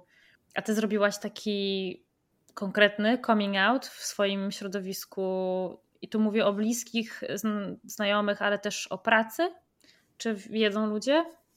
No to tak, w ogóle się nad tym oczywiście zastanawiałam i, i jakby różne miałam myśli z tym związane, z czego główna to była taka, że kogo to interesuje i po co w ogóle ja mam robić jakiś, wiesz, dookoła siebie cyrk za przeproszeniem. To, to były te takie mniej przyjazne e, myśli.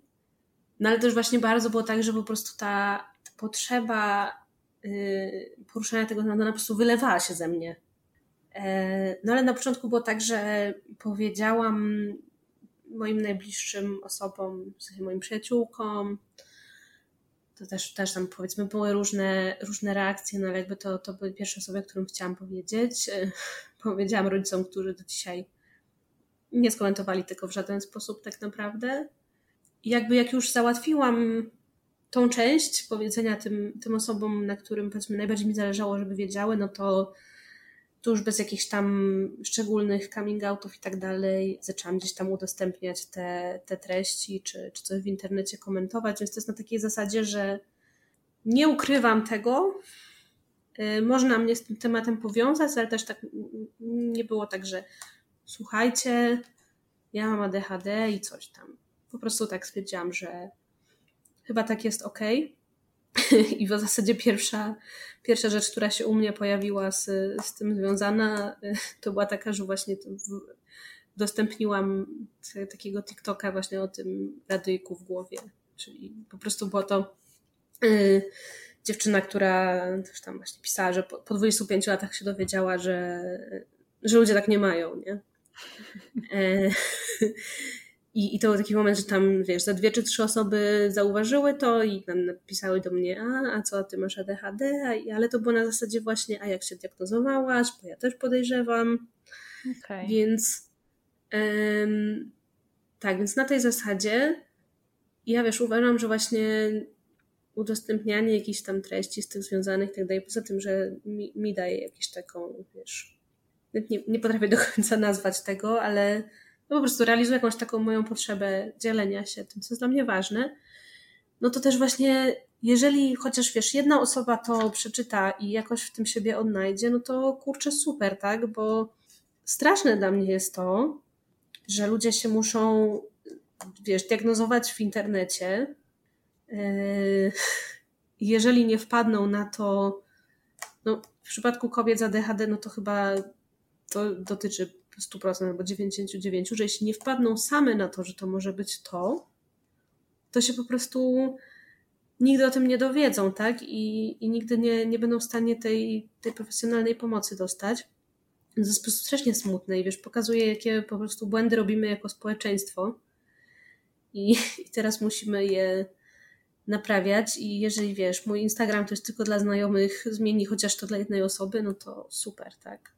A też nie widzę powodu, żeby się wstydzić czy coś takiego. Jeśli chodzi o pracę, to tego jeszcze nie przerabiałam, dlatego że teraz pracuję jako freelancerka i, jak dostałam diagnozę, no to, to, to, to byłam właśnie już tą freelancerką, więc nie, nie mam współpracowników, których mogłabym o tym poinformować. Więc nie wiem, jakby to wyglądało, jeśli wiesz, wrócę na, na etat do tak, tak zwanej normalnej pracy. No ale na pewno jest tak, że nie będzie to coś, co będę jakoś ukrywać na swój temat, tak? Hmm. A myślisz, że wrócisz do pracy na etat? Czy jednak dobrze ci jest tak, jak jest? Powiem tak, y, nie wiem. E, I codziennie myślę, jednego dnia myślę, że tak, drugiego myślę, że nie. E, wiesz, to jest takie, to jest takie też dla nas charakterystyczne, że z jednej strony bardzo potrzebujemy takiej struktury i poukładania wszystkiego, a z drugiej strony, jak jesteśmy w tym, to nas to bardzo boli. E, I jakoś tak doskwiera. I ja to teraz bardzo widzę na swoim przykładzie, że no, nie pracuję na etat, w związku z czym nie jestem tak przywiązana do tych godzin pracy. Mogę sobie wyjeżdżać kiedy chcę i jest dużo tej takiej wolności. No ale zaczynam oczywiście widzieć e, idące za tym jakieś tam minusy czy, czy trudności. E, chociażby z tym, że po prostu trzeba sobie wszystko zorganizować samemu, a e, organizacja dla nas, jak wiadomo, jest, bywa ciężka.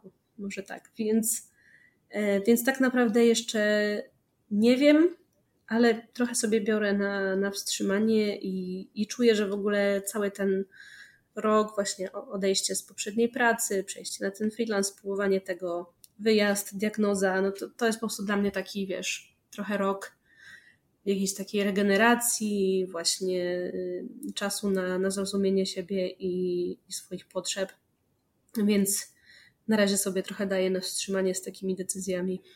Fajnie, że możesz sobie na to pozwolić, ale to prawda, że w ogóle życie freelancerki niesie ze sobą takie niebezpieczeństwo, jeszcze zwłaszcza jak się lubi to, co się robi, nie? że można się już totalnie dojechać, bo, bo dużo trudniej jest zapanować nad tym, ile jesteś w stanie wziąć na klatę, ile jesteś w stanie zrobić, a ile ci się wydaje, że rzeczywiście.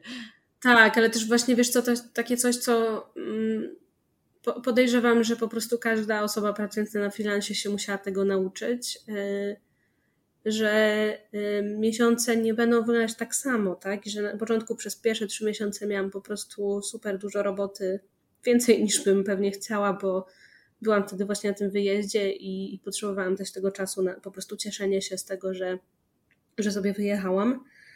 Y, no a wróciłam do Warszawy i nagle miałam bardzo mało, tak? Albo nic. A wiesz, takie też zmiany gwałtowne przy naszej emocjonalności, no to też, też robią swoje.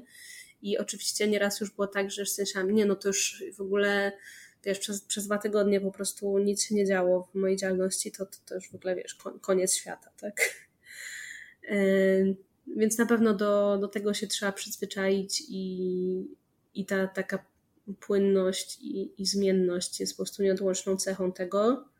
Dlatego właśnie no też nie wykluczam, że może stwierdzę, że jednak na tym etacie jest, wiesz, jakoś bezpieczniej pod tym względem.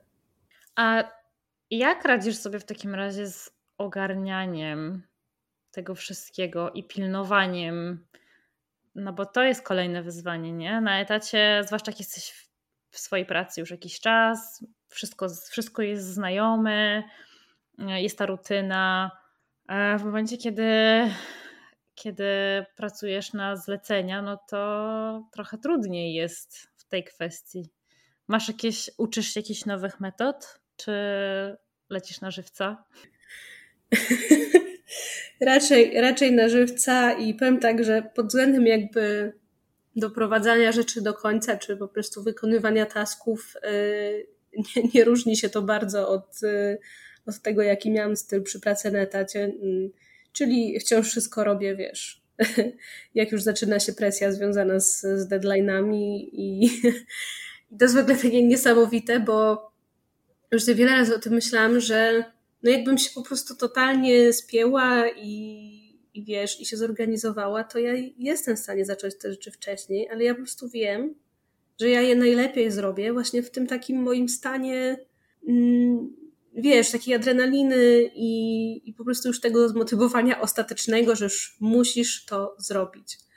I miałam parę takich sytuacji, że mówię sobie, po prostu zacznę to wcześniej i tak jakby końcówka i zamknięcie jakiegoś projektu to zawsze musi być dla mnie te, ten moment właśnie już tej adrenaliny i tego zbliżającego się deadline, ale dobra, zacznę sobie wcześniej, nie? I potem wiesz, patrzę na tą moją pracę i mówię, nie, ja to teraz lepiej zrobię, ja to poprawiam.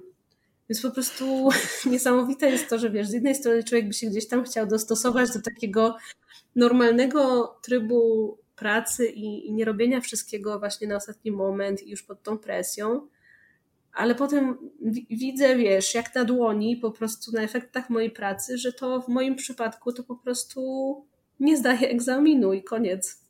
To jest to, jest to co przed chwilą mówiłyśmy, czyli no właśnie, my się spodziewamy, że jesteśmy w stanie nauczyć się tak funkcjonować jako osoby neurotypowej, to się to ma przełożenie też na pracę, nie? Że nam się wydaje, że nagle będziemy umiały po prostu, wiesz, sobie tak zorganizować nasze taski, że nie będzie trzeba czekać na ten deadline, ale no ja nie wiem, czy się da.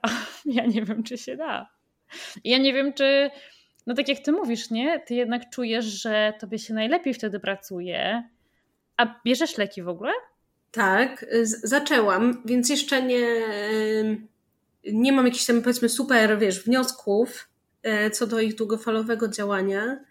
Pierwszy raz jak wzięłam Menkinet, no to oczywiście miałam to samo doświadczenie, które w Twoim podcaście było wspomniane parę razy, czyli o Boże, jak mam cicho w głowie, to w ogóle to tak się da. Naprawdę, pamiętam, że dosłownie to były te słowa, które, wiesz, gdzieś tam pisałam moim najbliższym osobom, że dobra, dzisiaj biorę po prostu pierwszy raz ten lek i zobaczymy i ale w ogóle niesamowite uczucie. To on, oczywiście to, mm, jak się bierze na dłuższą metę, to już to aż tak nie ma powiedzmy aż takiego tego, tego efektu. No nie. Ale, ale tak, on jest i wiesz, ja, ja traktuję właśnie te leki tak, że i liczę na to, że one pomogą mi wyrobić jakąś tam rutynę i, i jakoś sobie właśnie poukładać rzeczy, no ale tak na koniec dnia nie, nie zmienią tego po prostu, wiesz, jaka jestem, tak? No, dokładnie. Y, szczególnie, że są to leki, które no, działa, działają w określonym y, czasie, tak? co, co też jest dla nich y, specyficzne. Więc te, te oczekiwania jakieś właśnie, że ja wiesz, zacznę brać te leki i będę taka normalna jak wszyscy i po prostu będę wszystko robić dużo wcześniej i będę taka uporządkowana, no to już gdzieś tam wiesz, już sobie zweryfikowałam. No ale właśnie zaczynam myśleć, że no nie, no one mają mi pomóc po prostu możliwie zniwelować te, te negatywne, ten negatywny wpływ, czy te negatywne objawy. No ale nie, nie jest tak, że po prostu cały mój sposób funkcjonowania się zmieni. Wiesz, ja też powiem Ci, mam taką jedną refleksję a propos leków, bo dosyć często gdzieś tam pojawia się pytanie o to, czy, czy my przypadkiem się nie przyzwyczajamy do, do działania, czy wiesz, czasami na początku zwłaszcza trzeba trochę zwiększać dawkę, bo nam się wydaje, że już nie ma takiego efektu jak na początku, ale prawda jest taka, że ja na przykład biorę tylko w większości przypadków, w większości, e, większość czasu biorę leki od poniedziałku do piątku, no bo wtedy wiem, że naprawdę muszę ogarniać życie, a w weekendy raczej rzadko to robię. I ja naprawdę widzę różnicę w tym, jak ja funkcjonuję, dopiero w te dni, kiedy tych leków nie biorę. Czuję, że wiesz, w weekendy wszystko mi leci z rąk, kręcę się po, po mieszkaniu, tak zupełnie bez celu. Niby, niby mam coś zrobić, ale do, nie do końca wiem co. I dopiero wtedy widzę, że rzeczywiście te leki działają i trudno mi sobie wyobrazić teraz funkcjonowanie bez nich tak na dłuższą miarę, szczerze ci powiem. To ja mimo, że biorę jeszcze krótko, to teraz też miałam okazję to zauważyć, bo y, przechodzę właśnie ten COVID i on mi dosyć mocno wywindował ciśnienie, co w ogóle nie wiedziałam, że, że jest taki objaw, no ale rzeczywiście jest. W związku z czym stwierdziłam, że no, mm, skoro leżę i się źle czuję i, i głównie oglądam serial na HBO, no to nie będę y, teraz tych leków brać. I właśnie no, na takiej zasadzie kontrastu teraz właśnie widzę różnicę, że już w takim krótkim czasie, ile, ile one mi dają wtedy, kiedy rzeczywiście je biorę. chociaż powiem Ci, że mam takie cały czas gdzieś tam poczucie, że, kurczę, ale to jest jakieś takie, nie wiem, słabe, dziwne, że potencjalnie, wiesz, przez całe życie trzeba polegać na, na jakiejś substancji, ale też szyb, szybko sobie jakoś tam prostuję te myśli, bo no nie wiem, biorę też leki, wiesz, na inne dolegliwości typowo fizyczne, tak, które jakbym przestała brać, to, to pewnie bym miała duże problemy. I, I sobie ciągle zadaję pytanie, jakby co, co, co cały czas w tym naszym takim myśleniu o zdrowiu psychicznym sprawia, że jakoś tak to rozróżniamy, nie? I, i tak wartościujemy, że no tam właśnie, nie wiem, leki na tam, nie wiem, cukrzycę czy, czy na alergię to, to okej, okay, a takie za przeproszeniem na głowę to, to, już, to już coś innego. Tak, tak, tak, ale to jest to samo, co mówiłyśmy, wiesz, w, w, w kontekście zdrowia psychicznego w ogóle, nie? Że no, po pomoc to powinny iść osoby, które rzeczywiście już naprawdę sobie nie radzą, a przecież ja po, ja po prostu mam problem z wyrzucaniem śmieci i, i pilnowaniem terminów, nie? Tak, to, ale to w ogóle właśnie stricte te, te objawy takie ADHD-owe, te, które widać na zewnątrz, właśnie na przykład to, co, to, co powiedziałaś, tak? Wszystko to, co się wiąże po prostu z wykonywaniem zadań, to też one sprawiają w oczach ludzi takie wrażenie, że to nie jest coś takiego bardzo poważnego. Mhm. E, I myślę, że my to też właśnie tak internalizujemy, nie? No bo y, no, miałam taką rozmowę nawet z bardzo bliską mi osobą, której powiedziałam, że y, gdzieś tam wytłumaczyłam, że słuchaj, to, że ja przez tyle lat miałam problemy z tą depresją i tak się zaczułam, to po prostu ja teraz wiem, że to było związane z tym, że nie miałam zaopiekowanych, wiesz, tych objawów tego ADHD. I, no i to osoba była taka, ale nie, nie rozumiem, wiesz, co to, co to ma do rzeczy.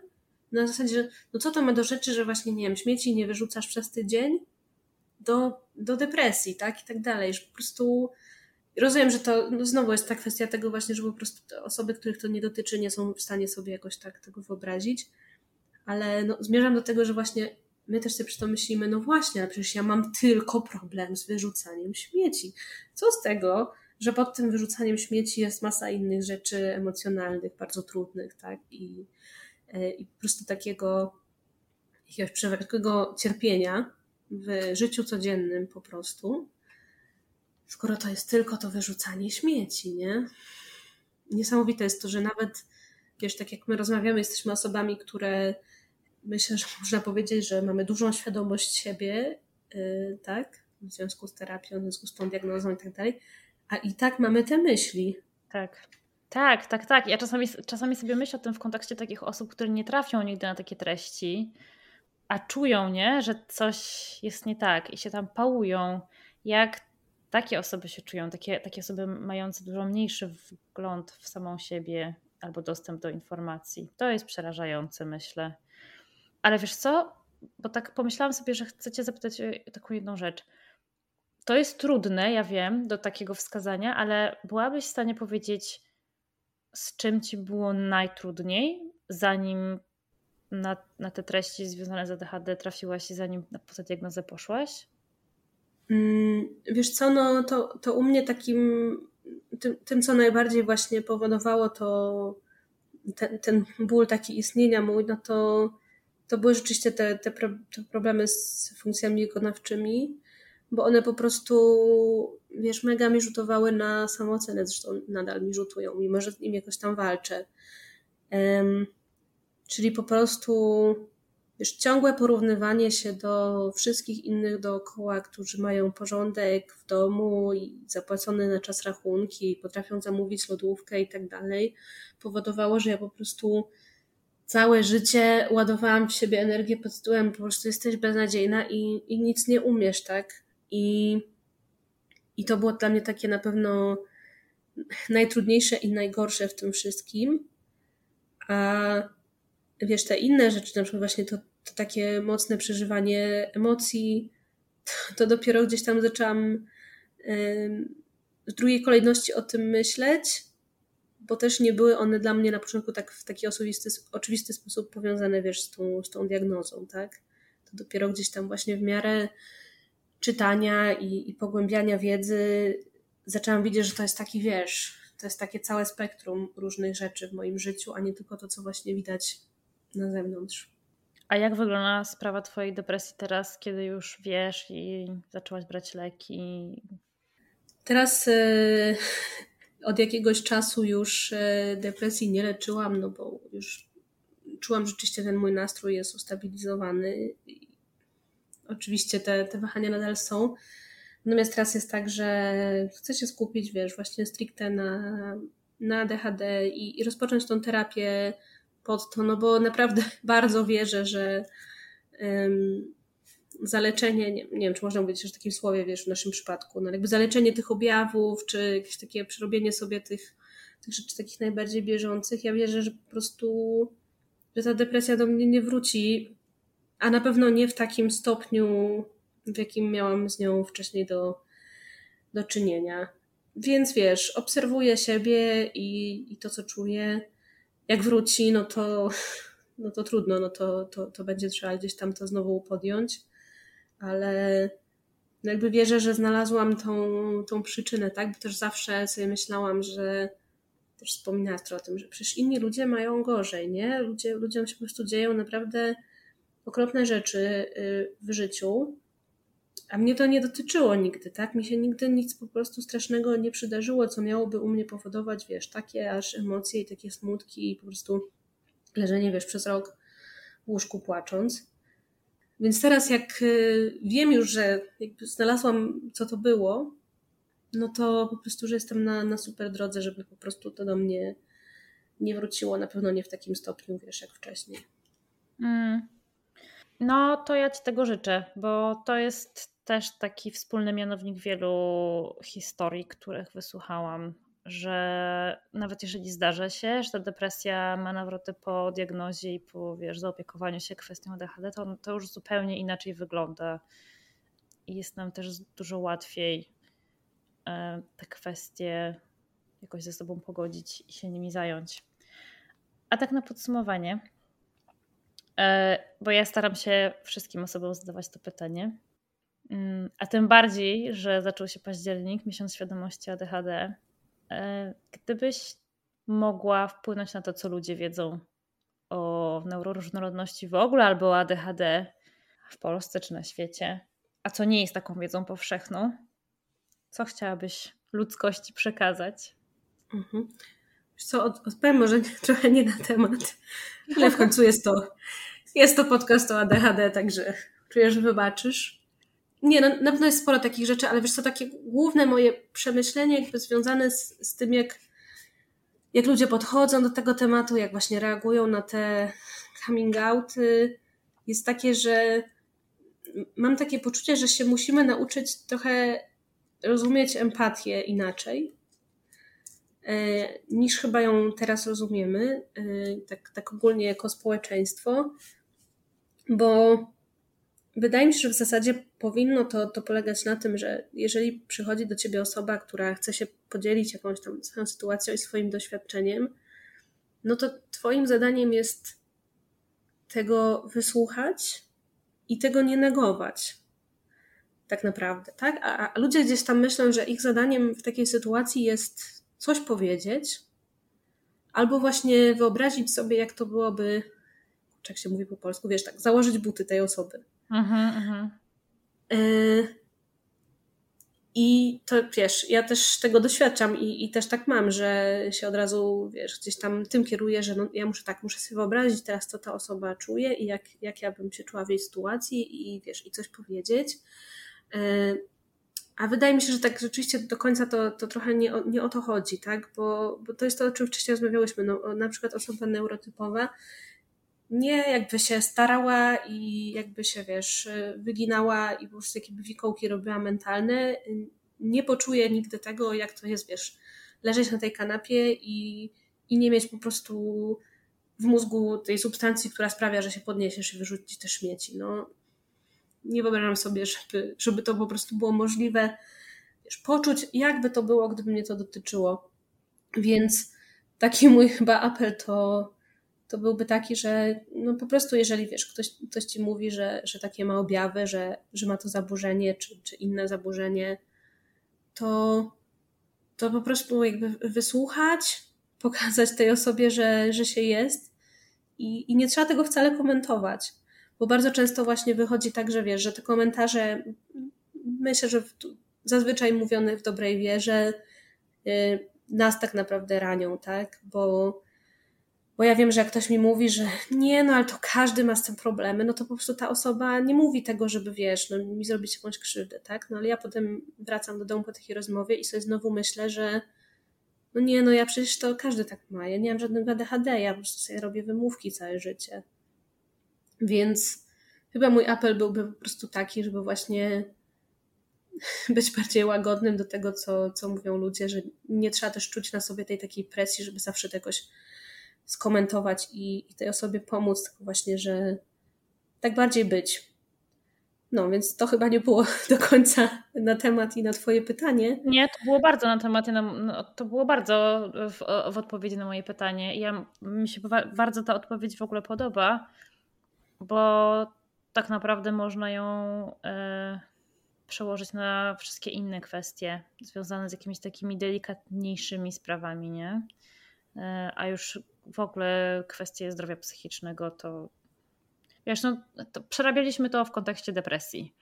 Jak Dokładnie o tym, mówi, o tym samym teraz myślę, że tak jak Mówi, że masz wszystkie... depresję, tak. To nie, nie mów mu, żeby poszedł na spacer, albo że każdy jest czasem, czasem smutny, nie? Dokładnie, tak. Albo teraz się zaczyna sezon na mówienie, no, że ja też mam depresję, bo jest jesień, nie? Tak, tak, tak, tak, tak. A jeszcze tak przyszła mi taka myśl, E, a propos trochę Twojego pytania, to może będzie trochę ta, ta druga rzecz, że y, jest coś takiego, że y, w sytuacji, w której ja jestem osobą neurotypową, przychodzi do mnie osoba neurotypowa e, i coś na przykład opowiada, nie wiem, dzisiaj w pracy, wiesz, tam szef mnie wkurzył, powiedział coś takiego i coś takiego. Ja i z tego co wiem, dużo innych osób właśnie ADHD-owych ma tendencję do tego, żeby wtedy mówić, a to ja na przykład też tak miałam, tylko w moim przypadku było tak, że wiesz, i jakaś tam historia. Ja, u mnie to jest naturalna reakcja, y, której nie potrafię jakoś, wiesz, wyjaśnić i uzasadnić. Y, po prostu mój mózg naturalnie y, robi odniesienie do własnych doświadczeń i, i tym się dzielę, nie? Co, więc sama też trochę przeczę tym, temu, co wcześniej powiedziałam, mam tego dużo świadomość. I się okazało, że wiesz, że ludzie tego nie, nie rozumieją i że to nie jest jakieś wcale miłe. Tak, ludziom się wydaje, że, że wykazujesz jakieś takie cechy narcystyczne i że ciągle mówisz o sobie. A to jest tak, ale to jest nasz naturalny sposób na empatyzowanie i na okazywanie empatii tej drugiej osobie. Odnoszenie każdej historii do siebie i pokazywanie, że ja też tak mam. Dokładnie, ale to widzisz, bo to tak pokazuje, że my mamy tą potrzebę bardzo yy, widzenia swoich trudności u innych ludzi i właśnie tego, że oni też je zauważają. Dlatego my w taki sposób postępujemy. Więc też naprawdę no, niemałym zaskoczeniem było dla mnie zrozumienie, że no właśnie, że ludzie tego nie, wcale nie oczekują i tego tak nie postrzegają jak my. To jest niesamowite. Ale to prawda, że to się tak trochę wyklucza z drugiej strony z tym, co mówiłaś wcześniej, nie? Że... Tak, ale ja wiesz, ja jakby biorę na to, y, jakby tutaj się przyznaję w pełni, że y, no wiesz, jak to jest wiele rzeczy wiemy i wiemy, jak się powinno myśleć i mówić, a, a i tak powielamy sami, sami różne schematy, więc to nie jest absolutnie tak, że jestem od, od tego wolna. Więc ten, ten, ten apel o, o empatii też teraz bardzo biorę do siebie, właśnie szczególnie po tym, jak się dowiedziałam o tym, że po prostu to, to nie jest jakaś taka typowa reakcja, nie? Ale to też chodzi, wiesz, bardziej o kwestię takiej delikatności w tym, w tym naszym przekazie, nie? No bo rzeczywiście, jeżeli ktoś do ciebie by dzisiaj przyszedł i powiedział, słuchaj, mam depresję, to nie powiedziałabyś mu, znaczy no dobra, ty masz depresję, miałaś depresję, więc może byś mu tak powiedziała, ale gdybyś jej nie miała, to nie powiedziałabyś, o Jezu, przecież e, no ja też, wiesz, e, wczoraj byłam bardzo smutna e, i w ogóle mi się nic nie chciało robić. Więc to, to chyba bardziej o to chodzi, nie? Że czasem no, należałoby się ugryźć w język i zastanowić może dlaczego ta osoba nam o tym mówi i czego ona może oczekiwać, dzieląc się z nami tą informacją. Tak, tak, dokładnie. Właśnie, żeby pomyśleć, czego, czego ta osoba potrzebuje. Oczywiście można zawsze, przede wszystkim można zawsze o to spytać. To jest też mega ważne. To tego mnie nauczyła jedna z moich przyjaciółek, że po prostu możesz spytać, podzieliłaś tak. się tym, a czego ode mnie teraz, wiesz, oczekujesz, czego potrzebujesz, czy potrzebujesz porady, czy, czy czegoś, bo no rzeczywiście to jakoś pozwala dopasować tą reakcję do, do tej konkretnej osoby, a jakby mi ktoś przyszedł i powiedział, wiesz co, chyba mam depresję, no to ja już wiem, że ja bym weszła w temat słuchaj, to ja wszystko wiem, ja ci wszystko powiem, co trzeba zrobić, gdzie iść, no a szczególnie osoba, która zaczyna u siebie widzieć jakieś pierwsze etapy, nie jest często jeszcze gotowa na tak. szukanie rozwiązań i wiesz, już myślenie o tym, wręcz właśnie przeciwnie, to, to może być jakieś takie odstraszające. Więc e, no, więc tak, właśnie więcej empatii dla nas wszystkich takiej um, nakierunkowanej stricte na, na tą osobę, która do nas przychodzi i, i na jej oczekiwania, a, a nie na to, że ja teraz powiem coś, co mi się wydaje super stosowne. Podoba mi się bardzo ta myśl i myślę, że możemy nią zakończyć naszą rozmowę. Dzięki Ci wielkie Karolina za to, że opowiedziałaś swoją historię. Ja bardzo dziękuję. Podpisuję się wszystkimi kończynami pod tym, że, że to jest mega pomocne, że, że wiesz, super, że, że o tym mówisz, oddajesz głos y, innym dziewczynom w różnym wieku, w różnych sytuacjach, co, co też jest bardzo ważne. E, także, także ja Ci bardzo dziękuję, a jeszcze na, na sam koniec powiem, że oczywiście jak wysyłałam do Ciebie maila, że nie wiem, może chciałabyś ze mną pogadać i tam coś tam napisałam o swojej historii, tak tylko go sam, to miałam takie, tak, na pewno po prostu będzie chciała ze mną rozmawiać, że niby mam coś ciekawego do powiedzenia. Ale to nawet powiedziałaś w swoim mailu, e, tam było jakieś takie zdanie w stylu, no wiesz, historia, jakich, jakich słyszałaś już pełno, nic szczególnego, ale to jest tak symptomatyczne. Ja pamiętam, że Monika, moja pierwsza rozmówczyni, tak długo wahała się, czy przyjść ze mną porozmawiać, właśnie myśląc w ten sposób, że ale ja nie mam żadnej historii do opowiedzenia, nie? No, tak, więc yy, tak, ale to, to no, przyzwyczajam się bardzo do, wszystkie się musimy przyzwyczaić do takiego też stałego jakiegoś zaprzeczania sobie i, i rozumienia rzeczy na jakichś różnych poziomach, tak? E, w sensie racjonalnie myślisz coś, a, a emocjonalnie myślisz co innego. E, niemniej właśnie mega, mega dziękuję. Myślę, że to jest bardzo y, terapeutyczne dla osób, z którymi rozmawiasz, no ale też no, mam nadzieję, że po prostu jest to z korzyścią dla osób, które tego słuchają i, i mogą gdzieś tam siebie odnaleźć w tych historiach. Tak jest. Myślę, że nie jedna kobieta odnajdzie się doskonale w tym, co dzisiaj opowiadałaś. Także jeszcze raz wielkie dzięki.